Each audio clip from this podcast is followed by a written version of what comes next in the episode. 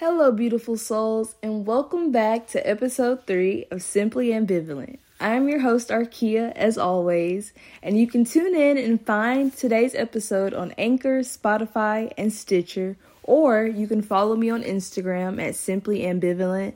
That's spelled, or if you need a little help, S I M P L Y underscore ambivalent, A M B I V A L E N T now let's dive. Episode is going episode. to be on a cult, and as you know, like most cult stories, spoiler alert, this is not gonna have the best ending. And I can already tell you now it ain't. But uh, today's cult goes by the name of the Order of the Solar Temple, or it's also known as the International Chivalric Organization. The Order of the Solar Temple is a religious sect that claims to be based upon the ideals of the Knights Templar. And I don't know about you guys, and kudos to all of you history buffs, but I have no idea what the Knights Templar is. But with a little research, of course, from my dear friend Google, I was able to come up with a good definition for you guys of uh, what the Knights Templar is. And basically, it's a military religious order established at the time of the Crusades. So we're talking about 12th century by a man. Um, who goes by the name Bernard, Raymond, Fabre, Palaprat is too much, but you know, everybody was extra back then. But um yeah, basically uh yeah, basically basically, you know? And I don't care, y'all. I'm keeping that in there. But anyways, uh, we could just basically kind of get into the origin of who the Solar Templar is. And just for the sake of this episode, I am going to refer to them uh, as ST just for the sake of time. And the order of the Solar Temple is a lot to say every freaking time I mention them. So basically, the ST was founded by leaders Luc Jouret, who is known to be a homeopathic physician, and a New Age lecturer who goes by the name of Joseph Di Mambro. The cult was founded in 1984 in Geneva, Switzerland, but it also resided in other countries such as Quebec, France, and Europe the three main goals, I guess you could say, or at least the three of the many goals that they had or that they were trying to accomplish as a group was that they wanted to correct ideas associated with power and authority. The group was also arranging for the second coming of Christ and they also uh, wanted to await the merging of Islam and Christian cults, which I find very interesting just because a lot of groups don't always want to merge with others just because of how much their ideals differ. But I guess just for the sake of creating members, um, that's what they were just trying to do um, in the end.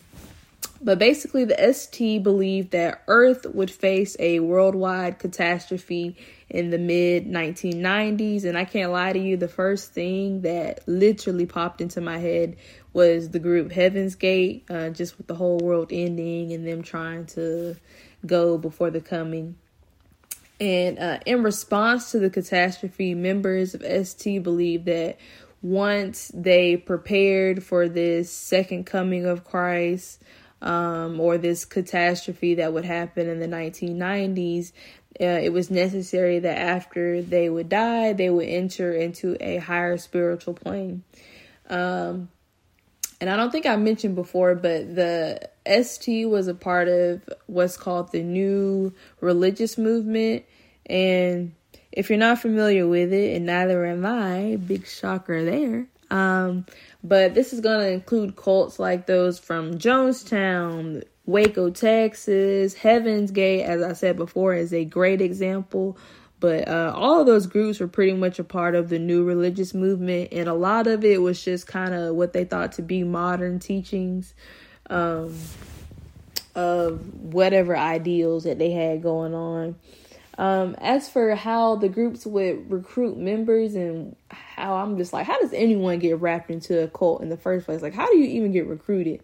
or even brainwashed into it. But basically, they were recruited through creating organizations within organizations, and their leader, Joseph Di Mambro, was a huge, huge, huge advocate of this process um, in creating organizations within organizations to um, up the followership, I guess you can call it.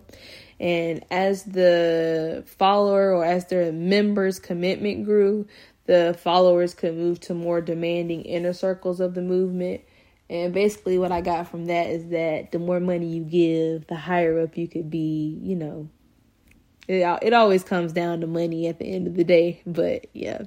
And besides all of that, what I did learn was that Joseph Di Mambro thought of himself as some kind of like God figure. And I think it even mentioned at some point in the stories that he thought of himself as the third coming of Christ. But uh, besides all that, you know, we got to get into this crime aspect because that's what you guys came for at the end of the day. And um, that's that's what I want to talk about. I want to get down to the nitty gritty. Um, fast forward. Boop, boop, boop, on October 4th through 5th, 1994, 53 members of the Solar Temple committed mass suicide. Uh, several days before the murder mass suicide, Joseph Di Mambro had recruited 12 of his closest and highest ranked followers, and they created their version of the Last Supper. Um, I don't know what to think of that honestly. Uh, like I said before, he thought of himself as a God figure, so it really doesn't surprise me that before they were to kill themselves, that they would try to create um, the Last Supper. But hey, to each his own. Uh, but four days before the um, mass suicide, uh, three members were found stabbed to death with a wooden stake by Joseph de, and, of course, other mem- members, which they referred to as elders who were a part of the inner circle. One victim was a three month old Emmanuel du- Dutoit, and Di Mambro truly believed that the Dutoit's new child was the Antichrist. And of course, the other two victims were his parents, Antonio and Nikki Dutoit. And if I'm pronouncing that wrong, forgive me. I don't speak French, but I, am doing the best I can. Um, and most people think the real reason he did it was because Di Mambro had named his first son Emmanuel, and he couldn't have two people, I guess, in their cult having the same name as his children. Uh, because deep down, he believed that his kids were conceived through theogamy, or basically a marriage with a god or a deity of some sort. And he also believed that his daughter was conceived immaculately. So we're talking like Mary's pregnancy with Jesus Christ, which I'm just like, that ain't how it worked. And also, it was said that he was having sex with some of the female members in the group, so I'm sure he probably even had more kids out there that they haven't even discussed. But eh, eh, eh, we're gonna gotta get all gotta get away from that. Anyways, um, other people have speculated that Don, Tony Dutoit, aka Antonio Dutoit, had recently admitted to other cult members that he had installed some kind of mechanism within the lodges that the cult owned uh, used for tricking members into thinking that they were seeing miraculous miracles happen. And I know I said miraculous miracles, but don't get on me. Uh, but yeah, basically that they had seen all these miracles happen, and they're like, oh gosh, like we have to join. He's doing big and great things, but in reality, he really wasn't. he was really pulling a huge Ponzi scheme on all of these people. Uh, of the 53 members that died, 23 basically burned themselves in a farmhouse in Switzerland. It was some kind of mechanism that they had uh, in the lower part of the house that once they killed themselves would I guess they had it on some kind of timer or like some kind of cell phone would initiate it. But uh, it was a mechanism that would start right after they all had killed themselves that was placed on the timer and then it would basically just burn the whole building down and including their bodies. Um, 25 more were burned in ski chalets in another part of the state, and 15 members who were a part of the inner circle um, were found dead in Canada, and they had also burned themselves. So we're talking about at least 74 people here who had all basically, after killing themselves in this huge mass murder suicide, um, were found burned without no evidence of why or what or you know who Um, the inner circle members appeared to have used poison to kill themselves. Others had bags over their heads, so we're talking about suffocation. And some had even been shot execution style. So that lets us know right off the bat some of these people that were in this cult didn't agree with what was going on, so they had to be shot in order to, I guess, complete or achieve like their main overall goal. Those of the inner circle were known as the elder brothers of the Rosy Cross. Yeah, yeah, I ain't even gonna say nothing about that, but it is what it is. Um, the people and most of the victims were found to have been wearing white ceremonial robes arranged in a circle with their feet together facing the temple. Uh, I find it kind of odd just because they don't really have a reason as to why they did it or as to why they were faced in a circle. But I did have and see a couple diagrams online, and I'll probably post it on my Instagram later so you guys can see how each of the bodies were positioned in the temples, and not just only in the temples, but the other places as well. As I mentioned, the ski chalet and um, in some of their lodgings that they had in Canada. Um, I think the most chilling factor and what I learned and what I heard was that uh, there was a conversation between the leaders, Demambo and Jurid. And uh, basically, I kind of have like a little transcript right here, uh, what each person said. So I'm just going to basically just recite that back to you guys. So if we're speaking for Mambo, Mambo basically says, People have beaten us to the punch, you know. Uh, replies, Well, yeah, Waco beat us to the punch. And Mambo says, In my opinion, we should have gone six months before them. But what we'll do will be even more spectacular. And I think that's the most crazy and scariest part of it all is that they were openly talking about it.